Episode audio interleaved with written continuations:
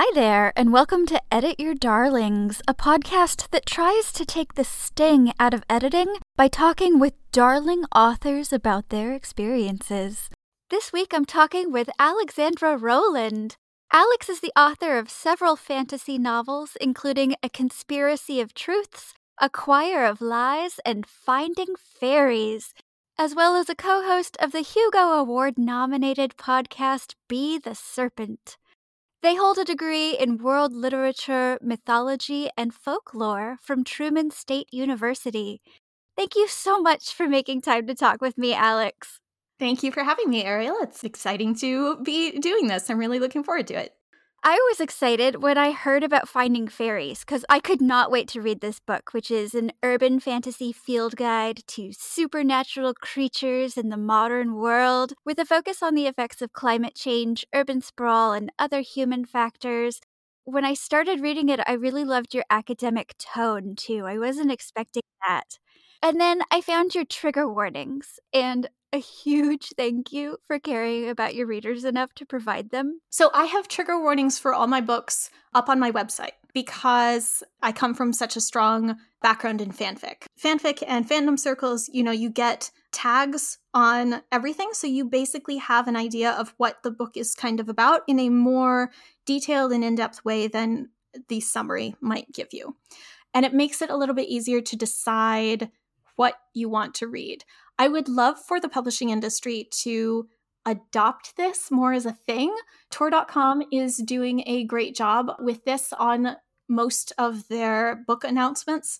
They have like quote unquote fanfic tags. For one thing, it's a great selling tool, right? It's just like a quick and dirty kind of here are the tropes and people know what tropes they love like only one bed or huddling for warmth or if you say enemies to lovers people are like oh i i know that. I have a better idea of what the shape of the story is going to be. And it makes it easier for them to consent to the story that they're about to hear. Same thing for trigger warnings right? Because like i have been in the situation where i have run into something that was uncomfortable for me, mm-hmm. Upsetting content that I would have at least liked to have a warning about. And so I think that that is something that is really important. I think that it is a really easy, simple courtesy that we as authors can do for our audience. The way that I think of it is as hospitality. If a reader is coming to my house for dinner, I'm not going to cook just anything. I'm going to ask them, like, oh, do you mm-hmm. have any allergies? Is there anything that you don't like? And then I'll make something they will enjoy. It's a way of like signaling to the reader that this is a hospitable space for them and that I respect their preferences. And if that in some cases means that they have to pass up a book, that's okay. Because I would much rather, as a person, have someone feel safe rather than as a writer get the sale of my book you know? Mm-hmm. so that's that's kind of my my feelings about trigger warnings. Yeah i wish that that was more the norm in the industry because i look really hard for content warnings because i need them. I'm really delighted when i find them. It's just a matter of time of like getting the infrastructure set up to make that possible because I can do that on my website quite easily, but we don't really have a centralized location like a website a lot of people are like, oh, but then like that's spoilers. Well, no, it's not spoilers because you should have the option mm-hmm. of looking for the tags and trigger warnings. You shouldn't have them forced on you. Yeah, I would rather have the story spoiled for me than have my entire month spoiled. But some people are very allergic to spoilers, and that's okay too. Some people do like to go into stories completely blind and be surprised, and that's a valid experience. It's more about offering a greater amount of opportunities for people to actively consent to the story and to actively make choices. And your trigger warnings clued me in onto something that I avoid. So I only very carefully peeked at the previews of the book that are available online rather than reading the whole thing. But imagine my delight when I found your acknowledgments page. and it is such a beautiful surprise. So, in particular, I want to talk about two things in there. First, you mentioned Navah Wolfe. Navah is quickly becoming a legend as a two time Hugo Award winning editor. What has your work with her been like? and how did you get so lucky? And what makes her stand out so much? Oh my gosh. So Navah is amazing. Navah wasn't actually the editor for this book. Navah was the editor for my first two books, A Conspiracy of Truths and A Choir of Lies. But she was responsible for putting my name forward to the team who was planning this book. Uh, the way that it worked was that uh, Tiller Press, which is the nonfiction imprint of Simon and Schuster, had done their market research and they were like, we think that people would really, really love a book about fairies. And so we need to find somebody who can write such a book. So they they went down to the science fiction and fantasy imprint, which uh, is Saga Press, where Navah worked at the time, no longer does. And they asked her, Do you know anyone who would be good at this? And Navah immediately said, Go ask Alex Rowland, which is something that I am still like so grateful for her for doing. She is an incredible editor. As you said, she has won the Hugo Award for Best Long Form Editor two years running. She just has such a passion for stories and such an amazing talent for like looking at the heart of a story and what the author intends it to be and really helping guide them into making it the best that it can possibly be. For my first book, in the acknowledgments page of A Conspiracy of Truths, I think I wrote Navah took this pretty object and made it into a beautiful weapon. if Navah were a weapon, would she be a sword or a pole arm or. Actually, I think that she would be a whip mostly because I have seen her playing with a whip that someone brought for a demonstration at a convention that we were at someone was like, Here, you need to know how whips work for fantasy novels. And so a bunch of people got to play with this like huge long bullwhip. It was amazing. so maybe this is a stupid question, but is she an acquisitions editor or a developmental editor or both? When she was at Saga, she was both. I think now she is doing more developmental edits for Subterranean Press. She's also doing some freelance editing as well. So, um, if any of your listeners are looking potentially for a freelance editor, you should go check her oh out. Oh my gosh, edited by a star. Yeah, exactly. so, how did you get to work with her on your first project together? So, she acquired a two book contract for A Conspiracy of Truths and another book to be decided, as is so often the case these days. because at that time, I didn't really have an idea for the sequel which became A Choir of Lies. She was just such an amazing editor. She was like, not every editor is going to be the right editor for every project, mm-hmm. but Navah was absolutely the right editor for those books. And I'm I'm really, really glad and frankly honored that I got the opportunity to work with her. and then the nitty gritty, did she make comments directly in your manuscript or did she send you just sort of notes in an email? She did both. I think we did two rounds of edits for A Conspiracy of Truth. I don't remember. I think A Choir of Lies was also two. And both times she would send me kind of an edit letter with the rough kinds of like summary of like the big picture issues that she wanted me to tackle and then there would also be line edits in the manuscript itself for some more like nitty gritty kinds of details so, the other thing that I loved about your acknowledgments page for Finding Fairies was the sentence When it came right down to it, I really, really didn't want racists to be able to like this book. now, you've indicated that you worked with sensitivity readers for other projects, not necessarily for Finding Fairies. Can you talk about how that process worked and why it was important to you? Yeah, so with finding fairies specifically like the the comment that i made in the acknowledgments about really not wanting racists to be able to like that book is because mythology has been u- used as a tool of white supremacy for frankly centuries. Mm-hmm. and it has been used as an excuse to justify atrocities. And that's something that i as someone who majored in folklore and mythology in college am deeply aware of and it's something that I wanted to not only avoid with that book, but also explicitly make impossible. And so that made it very, very important for me to include a broader range of perspectives. For Finding Fairies, like you said, I didn't use sensitivity readers because I was more oriented towards doing the research from step one rather than writing the book and then having someone check it afterwards. Mm-hmm. I was talking to people from marginalized communities before I even started writing the entries of the book that would deal with those subjects and talking to them about, well, what are some things that you never see represented? What are some like supernatural creatures that you would love to see in a book like this? So that's that's kind of what the strategy that I took for that book. And then with your earlier works where you did consult sensitivity readers, how did you know that you needed to reach out to a sensitivity reader in particular and then how did you find that person? So, the issue of sensitivity readers is something that we're still kind of exploring as a community of authors.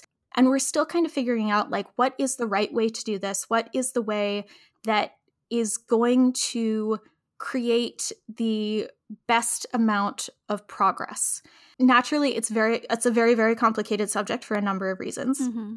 We are seeing way, way, way too often books get announced that have some really stereotypical and hurtful cliches baked into their very foundations, which is why doing the research beforehand rather than having someone check it after the fact is what I think that I would prefer to do overall. Because a sensitivity reader can't fix your book if the book has cliches baked into the very fabric of it. Like if the whole plot is based on cliches of some kind, then a sensitivity reader can't do anything to make that better. It's important to do the research first, to be paying attention to people from marginalized communities, to have social circles that include many people from many different backgrounds and perspectives because especially now that we're on social media, people are always talking about their experiences all of the time. And having the basic empathy to just listen and be aware of those conversations is already going to do a whole lot to get you in a position where you are thinking more critically about your own work, where you're thinking more critically about your own ideas before even a single word goes on the page. The other issue with sensitivity readers that I see frequent I don't see it as much anymore, but several years ago when we first started seeing sensitivity readers as a thing, there were several instances where I would see mostly white people say things like, "Oh, well, my book isn't racist because I had a sensitivity reader." Mm-hmm. You had one single perspective. Right. right. And that's justification for anything that I wanted to put in this book. Yes, exactly. And so, for one thing, you can't use the existence of the fact that you used a sensitivity reader as an excuse. So it's not like a a stamp of validation for like this is certified not racist anymore. That's not how it works. And also a sensitivity reader is still a human person. They're still an individual. They still might have different opinions on things than other people from their demographic would be because one single demographic is never a monolith, right? Everybody has different experiences and opinions, and something that bothers one person might not bother another person. Mm-hmm. That's just how the lived human experience works.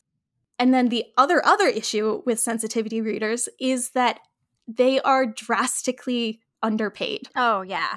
We are asking them to do a huge amount of emotional labor and to put themselves in situations where they don't know whether or not they are going to be comfortable and safe. Mm-hmm. They don't know going into a project how much of a toll that's going to take on them. Frankly, for the amount of emotional labor that they are doing, if they were to charge what they are worth, I don't know that anyone would be able to afford it which sucks because they also have to like pay their bills. I have all of these complicated kind of inter interlaced thoughts about like, well, when is it appropriate to use a sensitivity reader? Are you potentially endangering someone? Is we have to take care of them too. Like if they all burn themselves out trying to take care of everyone else and and do these good works, then we are losing a very valuable part of our community. the most frequent time that I have asked for quote unquote sensitivity readers is with my fan fiction, actually. because with my books so far, I haven't really gone too far out of my comfort zone. I have been talking about things that are very close to my heart. My books are, for example, very, very queer, and I myself am queer. Mm-hmm. But for my fan fiction, right now I am very passionate about a Chinese drama called The Untamed. And so I'm writing a lot of fan fiction for that.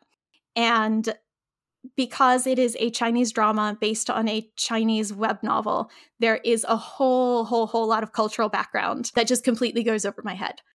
When I'm writing fics, when I encounter certain things that I feel a little bit uncertain about, I go and ask a couple of my friends who have the necessary background to answer those questions. For example, when I need to name original characters, names in Chinese can be quite complicated and have a lot of like nuance of language and poetry and so forth. And that's something that I, as a person who is not fluent in Chinese whatsoever, just don't have the capability to tackle by myself in any kind of meaningful and nuanced way. And so that's a great opportunity to stop and ask questions and you asked like where where I find people to answer questions like that and I have just been asking my community, people I know personally, people who I can approach and say, Hey, I have some questions. Do you have some time?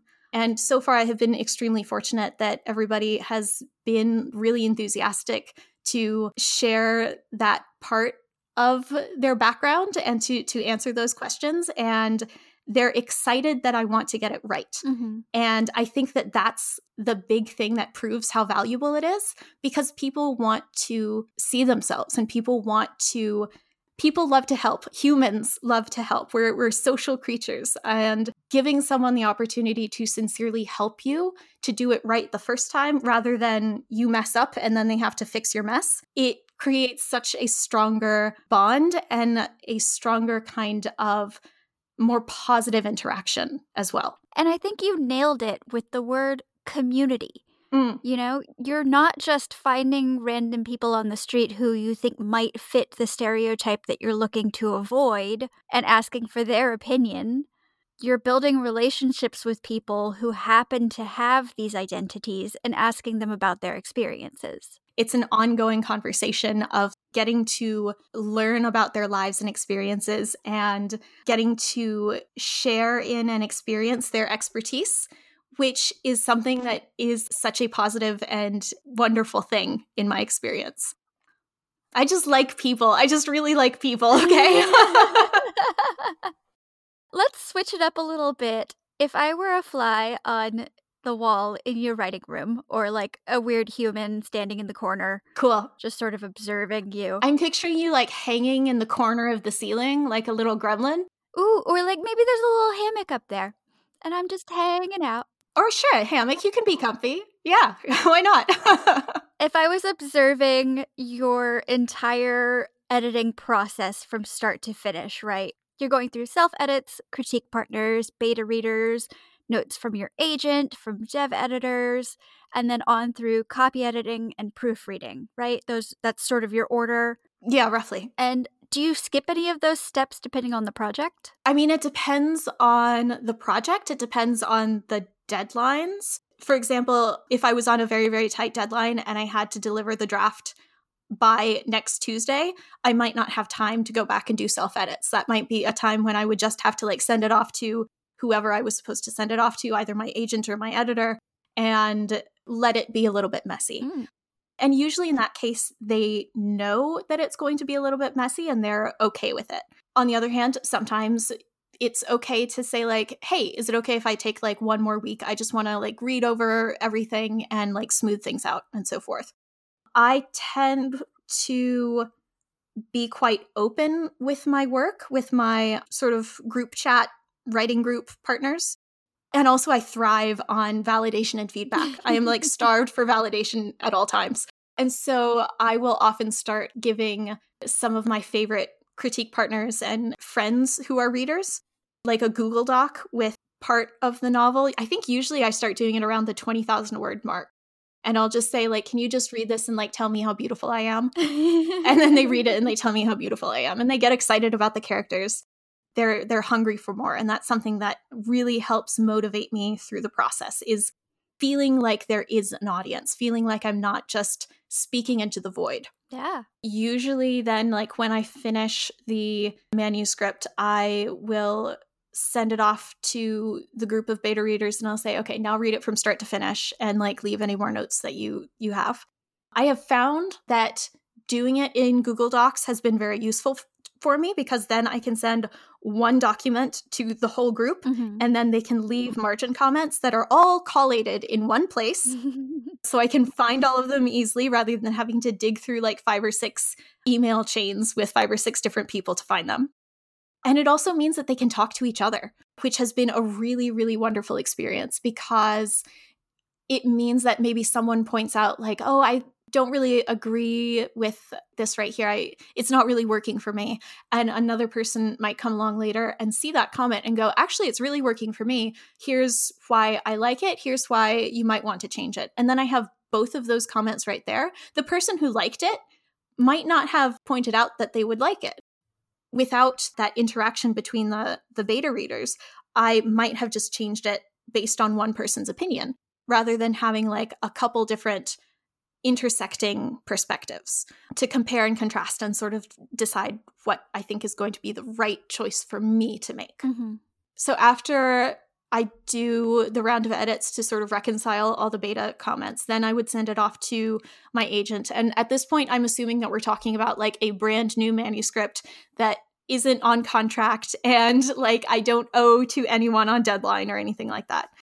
So then I would I would send it off to my agent, and she would probably take a month or so to uh, read it and look over it. My agent is fantastic, Britt Siess uh, with Britt Siess Creative Management her comments are always incredible and she and I have very similar ideas on what is fun mm-hmm. and and that is very validating because she can point out things and say like I think that you could be a little bit more self-indulgent here. I think that you could really dig in and make this an entire chocolate cake. And I always have this this reaction like, "Oh, I I can make it a whole chocolate cake. I can just like do the things that I want and that I love if I want to. That's cool." Mm. So then, after we sold the book, theoretically, then I would get an edit letter back from my editor. With the book that we just sold, A Taste of Gold and Iron, which comes out in 2022, Ruoxi Chen, my editor at Tor.com, gave me some just sort of like overview comments initially, like not full line edits. She was like, here's some like big picture changes that I'd like you to make before I dig into like the first round of revisions. Mm-hmm. And one of those was like the beginning needed to be tightened because I didn't introduce the love interest until like chapter 4. And that was that was way too long to go without him. I was just like, okay, I'll just like chop off the first 80 pages of the book. And that actually made it a whole lot better. Shocking. Editors, they keep being right about things all the time. It's very unfair of them. And so right now, I am waiting on a edit letter or line edits from Ruoxi so that we can move on to the next step of that process and then theoretically it would be like copy editors proofreaders after we did that. Um, again every project is different. Ruoxi might want a couple rounds of edits for that. She might want just one. I don't know yet. It's going to depend on how it turns out. When i am doing really really in-depth kinds of big plot changes to a book I have a method that I stole from my friend Macy, who is one of my co hosts on Be the Serpent called Murder Board. you make an outline of your book after the fact with the manuscript. You go through the manuscript and you kind of take inventory of all of the raw material that you have. And I like to lay it out on a physical form. So I do all my writing on the computer and then I do the murder board like with a cork board and like some index cards or like a big blank piece of wall so that I can physically move cards around. And you use string. String, yeah, exactly. A murder board, you get it. Or color coded highlighters, all sorts of things. Mm. And then I put post it notes on to say, like, okay, add this here and change this here and make sure that this character beat lines up later with this character beat and so forth and so on. Then I would take everything that's on the wall and transcribe it into a spreadsheet. And I like spreadsheets because it just keeps every block organized. And it means that like when a, a row is done, when I have done like the plot fixings for for that section, I can just italicize it to let myself know that that's done and move on to the next thing. It makes it much more like a to-do list. And since I have ADHD, it breaks the big, big project down into smaller, more manageable chunks. So that's everything about my editing process. I love it. So, when you talk about collating all of your comments in Google Docs, that reminds me of when I was in creative writing workshops in college and I would get all of the different pages back from the people in the workshop with their comments, and then I would have to add them all into one document so that I could actually see what all had been said where. And that reminded me that you wanted to talk about peer critique and academic critique. Yes. Gosh. Uh so if you want to get really really good critique, you can't just ask anybody, right? Like you can't just go out onto the street and grab someone and expect them to have useful things to say that will genuinely make your work better. They might, it's a possibility, but it's much better to approach it with a sense of intention and purpose. Since I have a group chat of a bunch of other friends of mine who are also writers, I know what their strengths and weaknesses are and which things they are going to be really, really good at paying attention to and what questions they're going to be really good at answering. For example, Freya, my other co host on Be the Serpent, is really, really good at relationship arcs and tension. She has written fanfic and romance novels for ages. She's incredible. And uh, sex scenes. Uh, she's fabulous at sex scenes. No, that's a talent. Oh yeah. She has this whole like school, we joke to her about it. We call it Freya's school of writing sex scenes real good. and so there's uh there's a sex scene in Choir of Lies that she basically just wrote for me like she just did my homework. She just wrote this scene for me and said, "Okay, now change the words so it sounds like you." because the one that I had in was just so bad, and so she pitied me. Bless her heart. I love her. I have graduated now from Freya Marske's school of writing sex scenes real good, and now I am writing my own sex scenes. I'm very proud of myself. anyway, but for example, if I wanted something like that checked, if I wanted like the emotional arcs checked, she would be a great person to ask because that's the things that she's really, really good at and that she pays attention to a lot when she's reading. You can kind of tailor what you ask to the person that you're asking it from. Because, like, I too have been in college creative writing classes where you're just sort of like thrown into a group with some other random people. Those people don't necessarily have the same aesthetics as you do. They might not have the strengths and expertise that you need to actually get better. Mm-hmm. Except, like, because it's a creative writing group, like, they have to have something to critique, they have to say something. And also, critique is a skill. Good critique isn't just telling someone, oh, this is bad, you should change this, right? It's about looking at the thing that they were trying to do. Yeah. And saying, here's how I think you could do this thing a little bit better. I've had people say, like, oh, I didn't really like this character, or oh, I think that this character should have made this decision instead of this other one. It can be really, really hard when you are a beginning writer to identify what critique is good and what critique is garbage and can be thrown out because we live in this society that says you should accept all criticism gracefully, regardless of what it is, regardless of whether or not you think it's good, valid criticism. You should just be a graceful recipient of the critique and you should incorporate all of it. Oh, no. Which is nonsense. Which is nonsense, right? I had for a long, long time as an adolescent beginning writer and through college a genuinely difficult time with critique. People would offer me criticism and I would feel like physically sick in my stomach about it and and nervous and probably some of it was rejection sensitive dysphoria from my ADHD which was not diagnosed at the time and so that all kind of plays into it. Mm-hmm. But then I started noticing that when people people like when people I trusted gave me critique that was really good not in the sense of praising me, but good in the sense of it made the book better. Yeah. I didn't feel sick. I felt excited. I felt thrilled. to go and work on the book and fix the thing Yeah. because the like the whole reason that I was asking them for for critique and feedback was because that I knew subconsciously I knew or rather instinctively I kind of knew instinctively that there was something about the work that was a little bit broken or Mhm. something that wasn't quite perfect yet or something that could be improved on and like I knew this thing so when someone tells you like oh, I see where the broken part is. It's right here. You just have to fix this little part of it. That's so exciting because you get to then just fix the thing and then it's better and you can be less worried about it. When people are coming up with like just random ass critiques for for no reason, that's super frustrating because they're not paying attention to the work itself and they're not paying attention to your needs as an author. Mhm. The best anecdote that I have about this is I was writing this YA steampunk book about like a 14 year old kid who has some adventures on a pirate ship. I'm listening. Yeah, right. It's great. Like everybody loves that. great premise. And so I was in this critique group and they were giving me information about my work that was not right and that would have, in fact, made the book actively worse. For example, there was one lady who like we had like a one-on-one kind of meetup one time. So we met up for for coffee and she was like i think that you really need to change something about this. And i was like well what do you mean?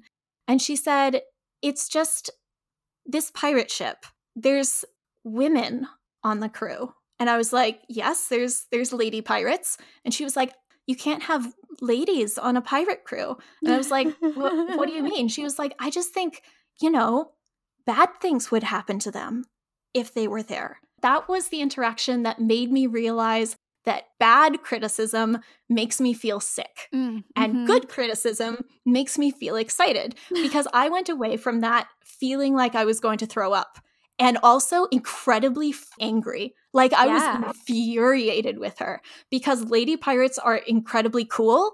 Like I want to read books about lady pirates and also they're pirates.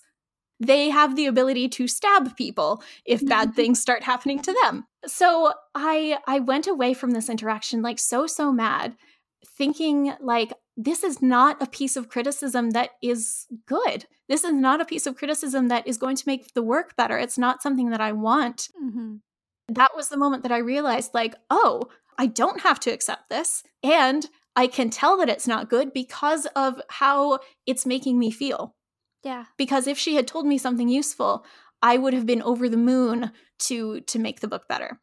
Yeah, you don't want to take critique that makes you feel like you need a shower. Right. You want to look for those pieces that feel like, aha, or like, Mhm. oh, there it is. we hear a lot about people not wanting to accept criticism because they are proud. They think that they are the best writer ever.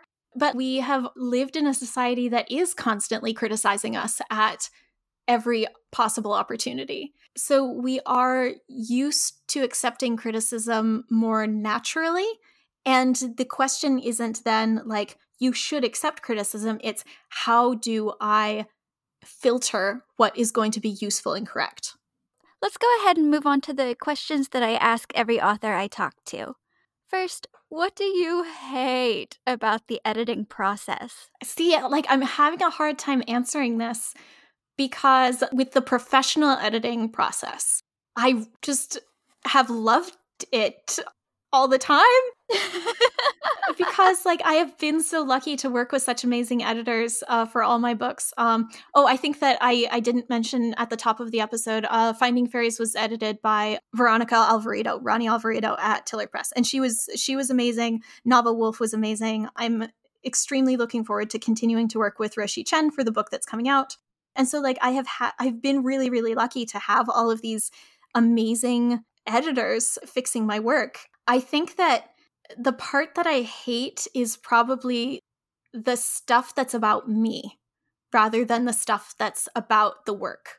Hmm. Like not in terms of editing, but like struggling with my with myself or imposter syndrome or Mhm. like feeling like I didn't do enough or feeling like the book isn't good enough or feeling like I don't know if I'm a good enough writer to write this book. That's the hardest part and the least fun part.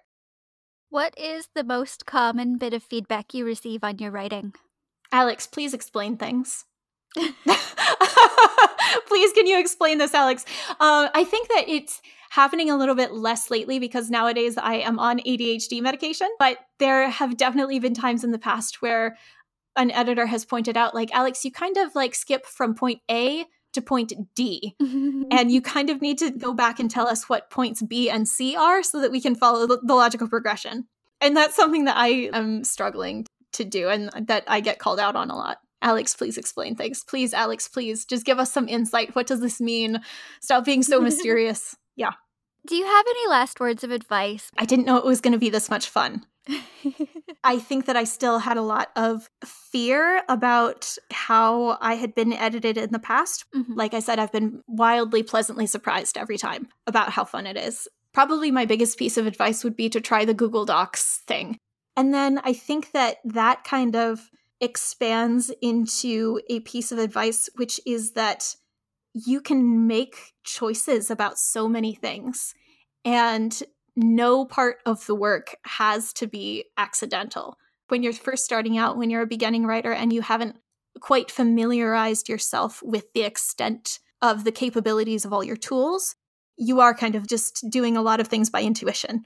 But once you learn and grow your skills, you become like so much more aware of what the possibilities are and you can make decisions on purpose. I love it. So, the last portion of our program is a hot and wholesome gossip corner. Are there any other writers or creators doing something that you're excited about? Any shout outs you want to give or people you want to lift up? Oh my God, so many. I, like I said, I love people, and so many of my peers and colleagues are doing just incredible, incredible, amazing works right now. Scarlett Gale is probably my favorite independent author. She just released her debut romance novel, which is called His Secret Illuminations. Ooh. It's very sweet and friendly and kind, and I can't recommend it strongly enough. Shelley Parker Chan has a book coming out so soon now, right at the beginning of 2021, I believe, which is called She Who Became the Sun. It is incredible. It is so, so, so good. I could gush for hours about how amazing it is. There also was just released an anthology of sapphic fantasy and sci-fi stories called Silk and Steel, Ooh. which is swordswoman slash princess as a ship. I haven't quite started reading it yet, but I have several friends who are either in the anthology or who were responsible for doing administration on making the anthology happen. So huge shout out there. It's the next thing on my TBR, and so I'm really looking forward to reading that. I love getting a little look at other people's TBRs. Mine is quite high stacked. Mine is out of control. I have things on my TBR pile that have been there for like ages and ages, but because there's no deadline on like, oh, I have to read this to blurb it, or I have to read this because a friend is asking for feedback on it, or things like that, like they just keep getting shoved further down the pile. I don't know. Everything is terrible. That's the horrible thing about like having a career as a writer is that your TBR file just like goes out of control. you know too many writers, you get sent too many advance copies. It's chaos, it's a mess. Oh no, I have too many friends. oh no, I have too many books. Oh whoa, woe is me. Woe is me. if you want to find Alex or read their work, you can follow them on Twitter and Instagram. You can visit their website, alexandrarowland.net, and check out their Patreon. Be on the lookout for their upcoming book, A Taste of Gold and Iron, out from Tor.com in 2022. And listen to their podcast, Be the Serpent, where they discuss topics of extreme literary merit with two fabulous co hosts. Thank you again for talking with me, Alex. Thanks so much for having me, Ariel.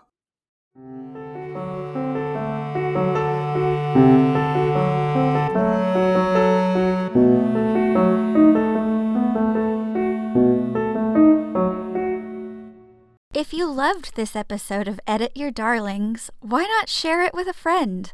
Remember to rate and review on Apple Podcasts or wherever you get your podcast fix. For show notes, go to edityourdarlings.com. Follow us on Twitter and Instagram at, at editpodcast, or I'm at Ariel Copy Edits. Until next week, cheers!